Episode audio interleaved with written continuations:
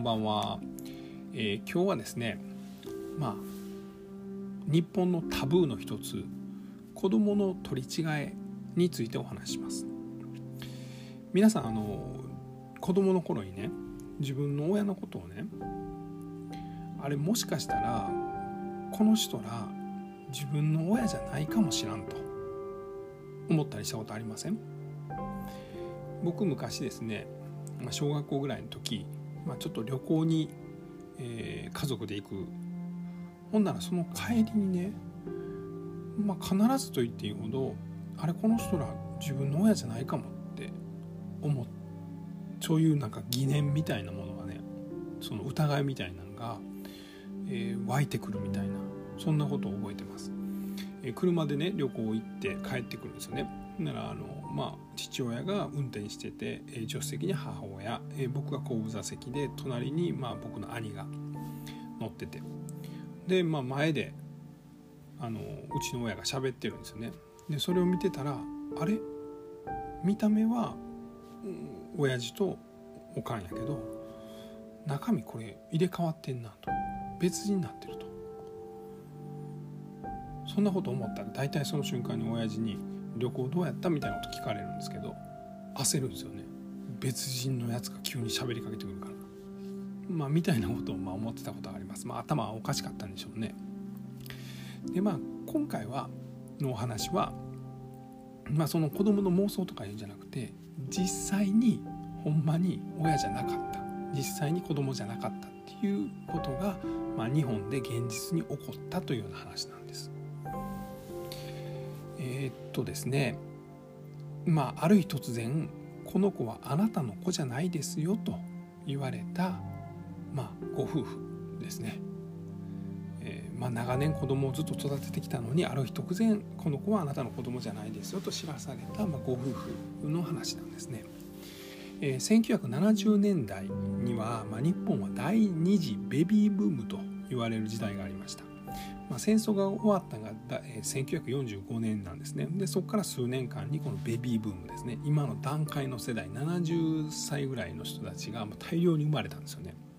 でその人らがまた結婚して子供を生まれる。これが第二次ベビーブーム。1970年からま80年ぐらいまでかな。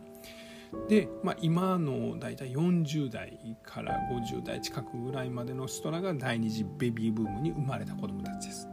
だからこの頃は産婦人科はまあ超忙しかったんですね。毎日子供もう生まれまくるみたいな。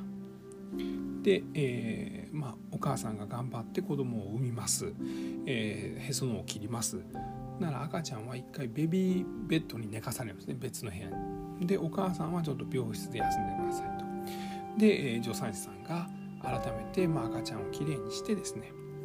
で、えーまあ、一晩ぐらいお母さんはゆっくり一人で寝るんですね。で次の日に「おはようございます。赤ちゃんですよ」とお母さんに連れてくるんです。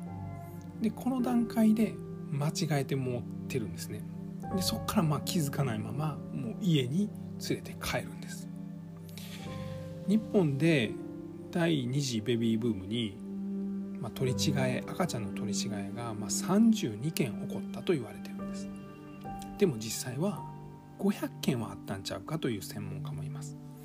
その500件のうちの一つが1971年に沖縄で、えー、起こります、まあ、当時は1971年なんでまだアメリカの占領下だったんですね沖縄、まあ、1972年に返還されるんですけどこれあの間違いだと分かったのが1977年です。えー、稲福さん稲に今福稲福さんという、まあ、お家のみゆきちゃんは1977年当時6歳。幼稚園に通ってて、まあ、健康診断があって血液検査があって、えー、血液型 A 型ですと教えてもらうんです。でもお父さん B 型お母さん O 型まあ B と O はありえるけど、まあ、A はありえないと。うえーってなって、まあ、稲福さんのご夫婦は、まあ、このみゆきちゃんが生まれた病院に問い合わせるんです。まあなんか病院に問い合わせるっていうのはまあちょっと薄々なんかこう分かってたんですかね。病院は「すいません」と「間違うてました」と「本物の娘さんは近くに住んでる島袋さんちの、まあ、長女の初美ちゃんですと言われるんですね。まあ看護師なのか助産師さんのミスです。病院のミスですと。病院は認めます。で、えー、島袋さん家にも連絡が行きますと。あなたのとこの初美ちゃんはあなたのとこの子供じゃないですと。うえーってなるんですよね。で、まあ、この稲福さんちと島袋さんちはまあ話し合ってですね、まあ、週末に、まあ、あのそれぞれの本当の娘を自分家に泊まらして、まあ、だんだん慣れていくんです。慣れていかすんですよね。でどれぐらいの期間そういうのやったんか分かんないですけど1年ぐらいやったんですかね。小学校入学の直前に、まあ、本当の娘をそれぞれが引き取ります。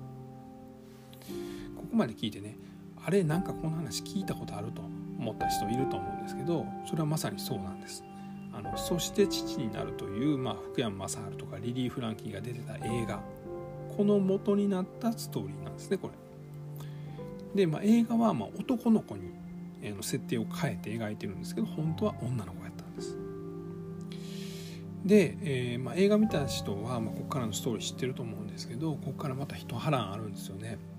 まあ、実はあの稲福家ですね。ここはあの裕福なんですよ。かなりお金もあったと。であのこっち側に引き取られた初美ちゃんですね。もともと島袋家で育って稲福家に来た初美ちゃんは、まあ、あんま問題ないんですよね、まあ、ある日いきなりあの金持ちやった私みたいな。お父さんとお母さんめっちゃ優しいみたいな。ケーキとか食えるみたいな、まあ、そんな感じになったんであんまり問題なかったんですでも反対にですね稲福家で育てたみゆきちゃんはまあ勉強もちゃんとしてたし、まあ、お父さんとお母さんも優しかったしおやつとかもいっぱい食えたんだけど島袋家に行ったらまあ島袋さんちはちょっとそのあんま勉強とかもお父さんもちょっと字が書けなかったりとかで、まあ、ちょっとショックを受けちゃうんですよね。でまあこのみゆきちゃんもこの島袋のお父さんお母さんを、まあ、実際の親としてやっぱ認めれないから、まあ、親の方もちょっとショックなんですよね。でお母さんはちょっとお酒に走ったりしちゃうんです。でちょっとみゆきちゃんも精神的に不安定になってくるんです。でここでですね稲福家が動くんですよね。すごいんですよね。この稲福家のお母さんがもうほな私ら引っ越しますと。どこに引っ越すか。島袋家の隣に家建ててそこに住みますと。で初美ちゃんもみゆきちゃんもどっちも大事な娘ですと、まあ、宣言するんですよね。すごいですよね。家まで建てて。ほんでこれでちょっとまあみゆきちゃんも安定するんです。でもねやっぱ大きくなったらみゆきちゃんは、まあ、沖縄を出て東京に行くんです。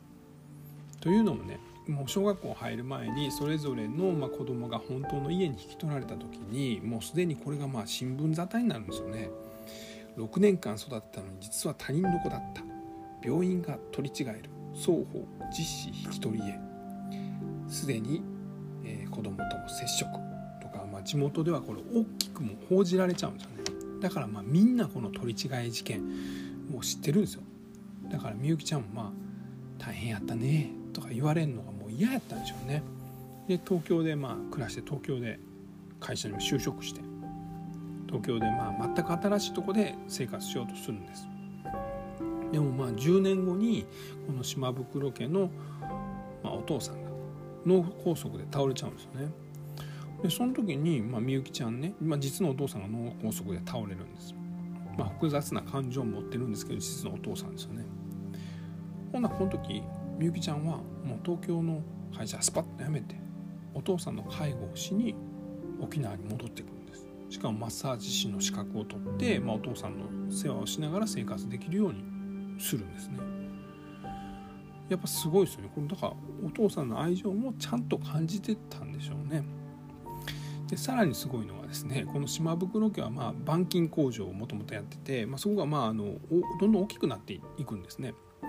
でそこで、まあ、あの初美ちゃんですよねあの島袋家に間違えて、まあ、引き取られてた初美ちゃんが、まあ、稲福家に戻ってたんですけどあの仕事はこの板金工場の方で働いてたんです。なんで島袋家に帰ってきた島袋家の実の娘のみゆきちゃんと、まあ、あの島袋家で育ったけど、まあ、実はあの別の家の子だった、まあ、初美ちゃんは結局一緒に暮らすようになるんですよね。で2人は結婚します。しかも結婚式は共同で結婚式をやるんですよね。まあこれが取り違えから、まあ、およそ、まあ、20年なのか30年経って、まあ、ようやくそれぞれの悲しい過去から解放された瞬間めでたしめでたし涙のハッピーエンドということになるんですただですねまあほんまに涙涙のハッピーエンドですよでもこれは500分の1の奇跡に過ぎないんですよねそれ以外にはですねその例えば2013年にあのちょうどこの頃、え取り違いがたくさん起こった頃に間違えられて取り違えられた子供がですね病院を訴えて、まあ、3,000何百万円の慰謝料を取るんですね。でその子は実はですね大会社を経営する家の長男として生まれたのに病院の取り違いによって、まあ、あんま裕福じゃない家しかもとお父さんが勉強してあお父さんが、えっと、病気してお母さんがまあ一人で育てるみたいなそんな家の3番目の子供として間違えられるんですよ。でそれによってその本来なら得れてる資産とかそういうのが得れなかったっていうので病院を訴えて、まあ、裁判所もそれを認めて、まあ、3,000何百円の何百万円の慰謝料を認めたんです。まあお金はゲットしたんですけど。まあだからお金をゲットしたっていう意味ではまだこのケースもハッピーなんかもしれないですけどまあ残りの498の子供たちはどんな思いしてたんだろうかと。しかも30人はですね実際に見つかってますけどほとんどは多分気づいてないんでしょうね。例えば血液検査でもですねうまいことまあタイなんていうか組み合わせでなんか間違ってんねんけど合うみたいな時もあるでしょう。なんかこいつ俺に似てない。なんかこの子可愛くない。みたいに思われて育った子がいたとしたらまあそれは不幸やと思いますしまだそういうことにも気づかず今も暮らしている人たちもたくさんいるんじゃないかなと思いますね。まあ、いつか父さんみたいな大きな背中でとか、まあ、歌ってなかなか簡単には感動できないまあ、悲しい現実もあるという、えー、赤ちゃんの取り違いのお話でした、えー、聞いてもらってありがとうございます